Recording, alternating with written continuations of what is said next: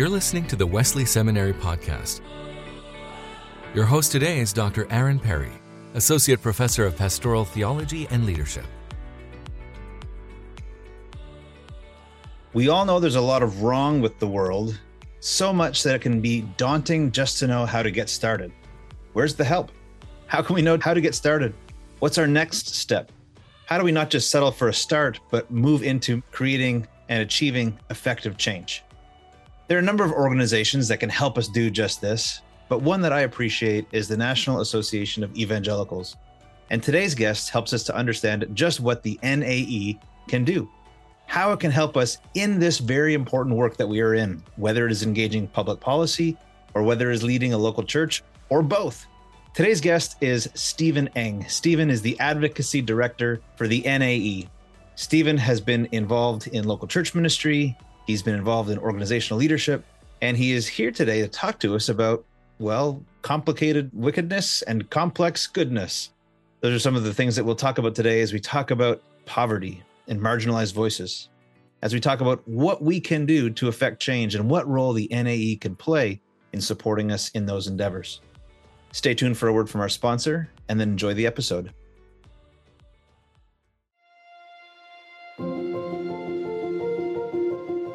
Wesley Seminary prepares Christian leaders to engage in missional ministry locally and globally through fully online Masters of Ministry, Masters of Divinity, and Doctor of Ministry programs.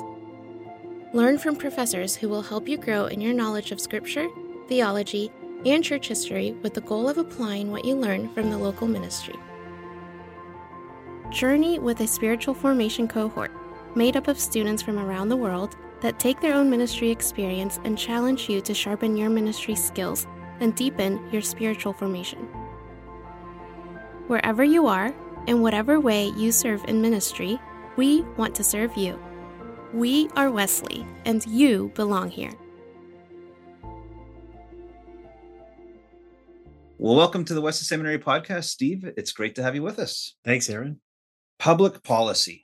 We were chatting a little bit before coming on the air about what this is, and maybe it means more than what it communicates, or maybe it means exactly what it says. But that's really wanted to what I wanted to ask you about, like what is public policy. But before getting into that, just tell us a little bit about yourself and what you're up to, what your role is, and then answer for us well what is public policy and what does that mean yeah i serve as advocacy director for the national association of evangelicals so i represent the policy work that the NAE, NAE does to pastors and church leaders around the country i'm also working on mobilizing pastors and leaders one of our taglines at the NAE is influence for good and so that means really that we remind pastors and leaders that they have probably more influence than they realize that that's a gift that God has given them.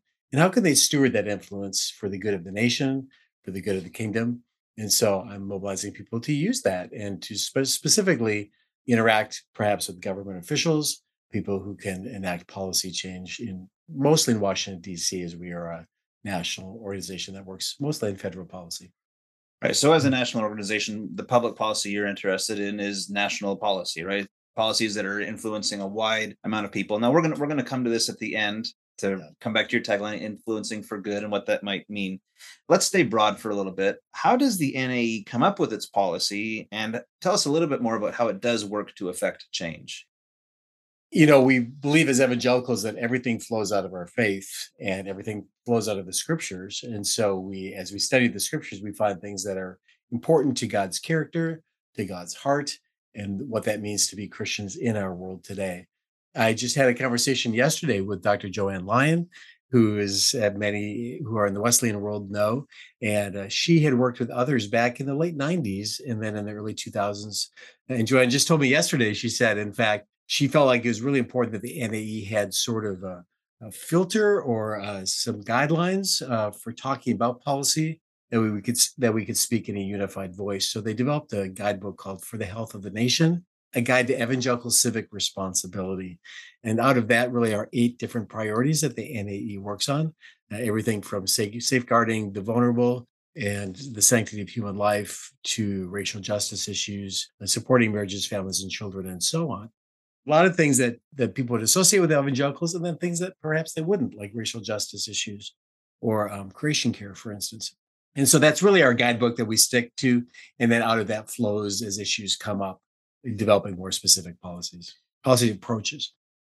I really like the document. I really like For the Health of the Nation. I've used it in a number of settings. I just pulled it up on my computer. So you can get it for free if you just do a search for NAE for the health of the nation. And we'll put that in the show notes. Yeah, or for the uh, health.net.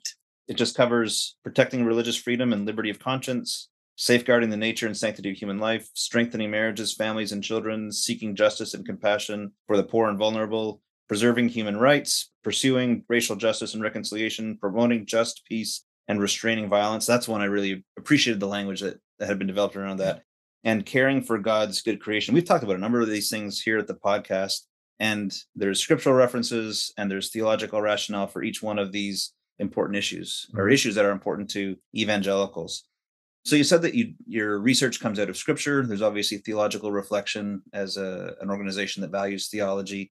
How else do you are you doing research? Are you engaging with other people that are experts in the fields? And how do you connect with them to affect some of the change in these areas that you believe evangelicals should be seeking?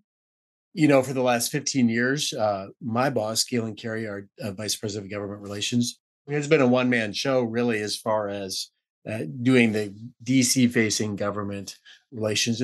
So, a series of different networks that he's developed. Certainly, the NAE for 80 years has had some policy work, um, but he certainly developed wide ranging relationships across political parties, with think tanks, public policy experts on various things. Different things come up in culture. For instance, now with the Dobbs decision in Missouri or Mississippi, that has led to new reflection on what does it mean in a post-Dobbs context to support, for instance, mothers and kids or make abortion less thinkable. And that's in dialogue with the culture. For instance, some who would say, well, evangelicals are anti-abortion, but are they really pro-life? Or maybe they'll do a diaper drive, but are they really going to support, you know, moms and kids, you know, over the over the lifetime or raising that child? And so, out of that that context, you know, come new um, policies or approaches. Our board just approved a statement back just a few weeks ago, actually, a document called "For the Health of the Family," because it's now a time where people are asking those questions in new ways and so we have sort of new approaches and uh, and then we have resolutions or statements that are presented to our board which is between 70 and 100 people and so they vote on statements um, that then sort of solidify our policy perspective that then we advance uh, with members of congress or just talk about to pastors and leaders around the country. I think it's so important to be reminded that evangelical is a big tent when you've got 70 to 100 board members, they're representing a variety of denominations, variety of historical traditions, but yet find some common ground in these convictions, right? And right. in how we can be for life, how we can be for justice, how we can be for the good of our societies that that we're in, and leveraging our shared convictions all together. Doesn't mean there's always going to be you know lockstep agreement and yeah. everything and yeah. all the wording of course but i think that what is one of the benefits of an organization like the nae is it it helps us to get what the the high points are now, I'll just share a little story for me. I was uh, doing some work out of the country and had a chance to speak to another person who was, I think, doing some vacationing at the time. And we just started chatting over breakfast. His second or third question to me was, What do you think about abortion? Just like that, right? Yep, just, yep. just right out mm-hmm, of it, mm-hmm. right? Yep. And so we went into the conversation, and I'm, I'm grateful for the opportunities I had had to reflect on, and no doubt for the health of the nation had some influence on me because I've read the document a couple of times and used it so many times in class people really do care. They are interested. And as Christians, as evangelicals, we need to have a, a willingness to hold and to communicate our convictions clearly. Let's shift the topics a little bit. So I read off the, a number of issues that the for the health of the nation document talks about. And of course, one of them is seeking justice and compassion for the poor and vulnerable. So I'd love for you to talk to us about, well, working for the poor and vulnerable, about poverty issues. How has the NAE been working on this topic? You know, some of what I do when I'm out in the field talking to pastors and leaders is to say that the ministry that you are doing at the local church level is essential. And, and the church does so well in relational ministry, in proclaiming the gospel, in discipling people. And that is really part of the poverty work. And then churches do a really good job, many of them in compassion ministries to, you know, feed the hungry and provide clothes for those who need clothes or housing or, or all of those issues. And so they're really important issues. Uh, but at some point, you run up against issues that are so large and even sort of structural to our society that they require policy changes to those. And, and I've been, even talked to uh, directors of faith based nonprofits who are helping me understand just the complexity of generational poverty. And so there's many things that feed into that. I've done recovery ministry for years, worked with ex-offenders. I know that all of those factors play into poverty. But at the NAE, we say, well, what are some public policy things at the federal level that could really make a difference on childhood poverty, on, thriving families? And again, there's hundreds of policies as we talk to our different partners. Uh, I'm in a post Dobbs working group with people who are tend to be on the more conservative side, who are pro life. But we're talking about things like a Pregnant Workers Fairness Act. You know, how can we help? You know, or we're working on a paid family leave because those who are lower middle income, working say retail or fast food jobs, uh, maybe working two or three jobs. If that person gets pregnant, then they may at the most get a couple weeks of paid leave so as evangelicals we say well sometimes a parent needs to be home with the kids or or you know or we need to find childcare all these things. And a, a policy like just better paid family leave could go a long ways towards helping those. The signature uh, effort that we're mostly working on because at the NAE we try to find things that are effective and have broad-based support that tend to be bipartisan in nature and that there's evidence to prove that and because I can't talk about 20 different poverty policies when I'm out at an event or talking on the phone, you know, what's one or two the most strategic things? And we think that to find some form of a reinstated, expanded child tax credit would be enormously helpful. And its sibling is the earned income tax credit for childless workers.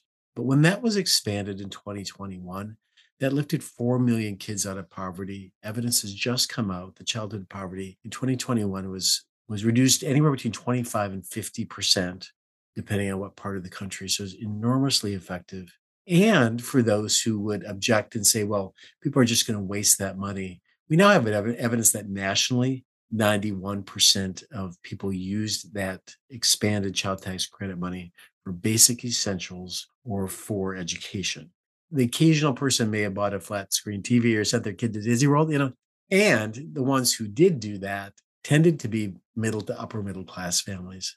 But the poorest families really use that for essentials. So we're finding that something like that reduces toxic stress in the family, helps families thrive. I talked to one uh, nonprofit leader who said, well, because she works with ex offenders, she said, well, maybe the children of an ex offender might actually want to play soccer one season, like all the rest of the kids play soccer. You know, maybe that's just enough for that to happen. So, um, and what's interesting is it has broad bipartisan support. It originally was a Republican idea.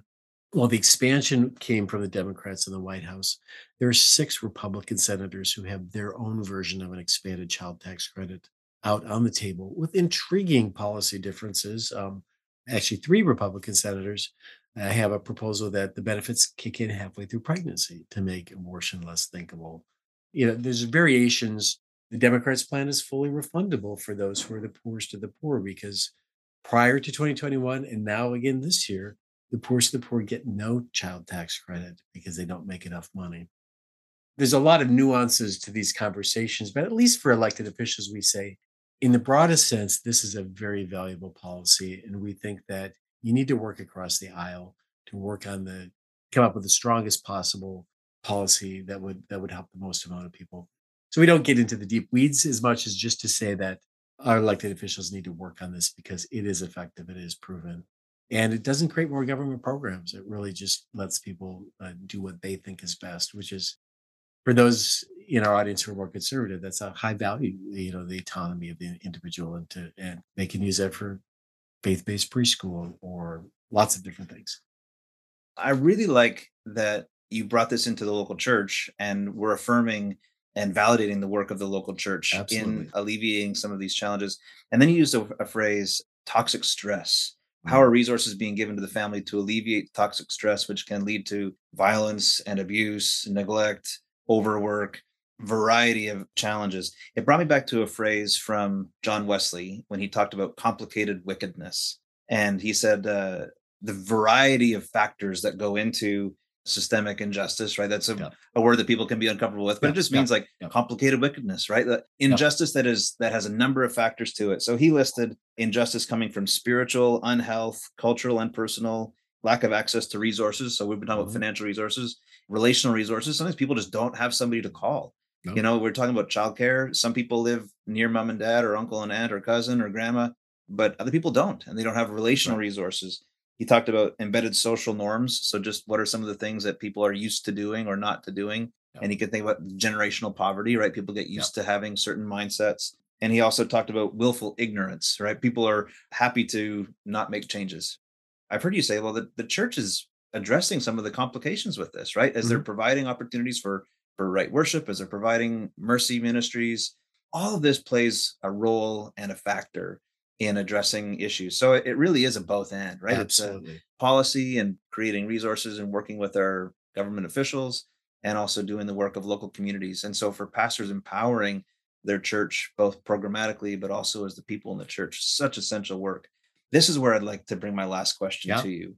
Talk to that pastor who is just feeling maybe a little worn out with the good. Gregg Okesson says it, it takes complex goodness to address complicated wickedness. Complex goodness is tiring. Talk to that pastor who is just tired of the complex goodness that they're trying to see happen.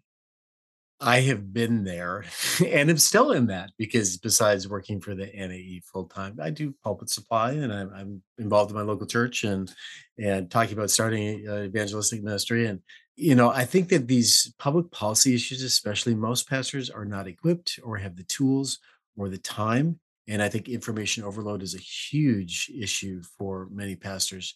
So, one of my personal missions is to try to make public advocacy as simple as possible. And sometimes, and pastors are also looking for preaching resources and stuff. So sometimes as I go around the country, I say, you know, go to our website, nae.org, and then go to the resources section, and you find tons of videos and webinars and articles and things that maybe will help you to address these issues but then we have an advocacy center we've developed online. So if you do want to write a letter to an effect, elected official, um, you can simply put in your name and your email address, and it automatically addresses letters to your members of Congress. We already have sample letters for like eight campaigns, so those campaigns rotate. So if you read it and go, that sounds good to me. You can just click send and you've you've done your your job. Or if you say no, I would nuance that letter differently. They're fully editable and you can say whatever you want to. But we're just trying to reduce the barriers of doing some things you wouldn't do otherwise. And I tell pastors if you could give us 15, 20 minutes twice a year, you know, if you're in the advocacy center, we have your email. We'll maybe send you a couple emails a year, not not a lot, but there's something that's timely that now's the time to act you know, and here's what you could say, or here's a campaign that you could look at and send a letter. We want to make that easy. Or, you know, the occasional pastor, and there's a movement around the country to build relationships with between pastors and elected officials. And, and we applaud that. That's awesome.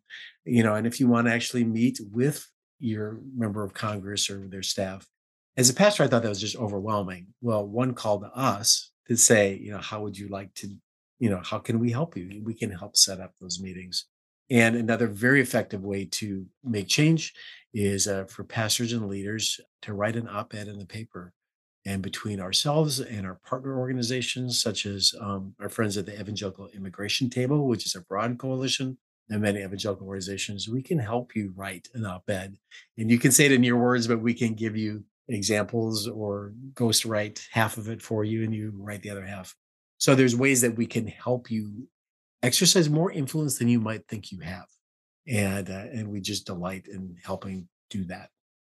Want to commend to our listeners again for the health of the nation, talking about complicated wickedness. This is a document that wrestles with the complications of the interactions of these different subjects yeah. and how they relate to one another. At the NAE, of course, you're trying to do the work to have these broad views so that you can see how different issues interrelate with one That's another, right. how you can build coalitions to make real difference and i really appreciate the resources that you're making available not just the for the health of the nation but as you just expressed to us here the letters that are available and other educational materials and advocacy materials that can help to fill in some of the gaps that people that have a heart for their community have a heart for their state or for the nation can access them.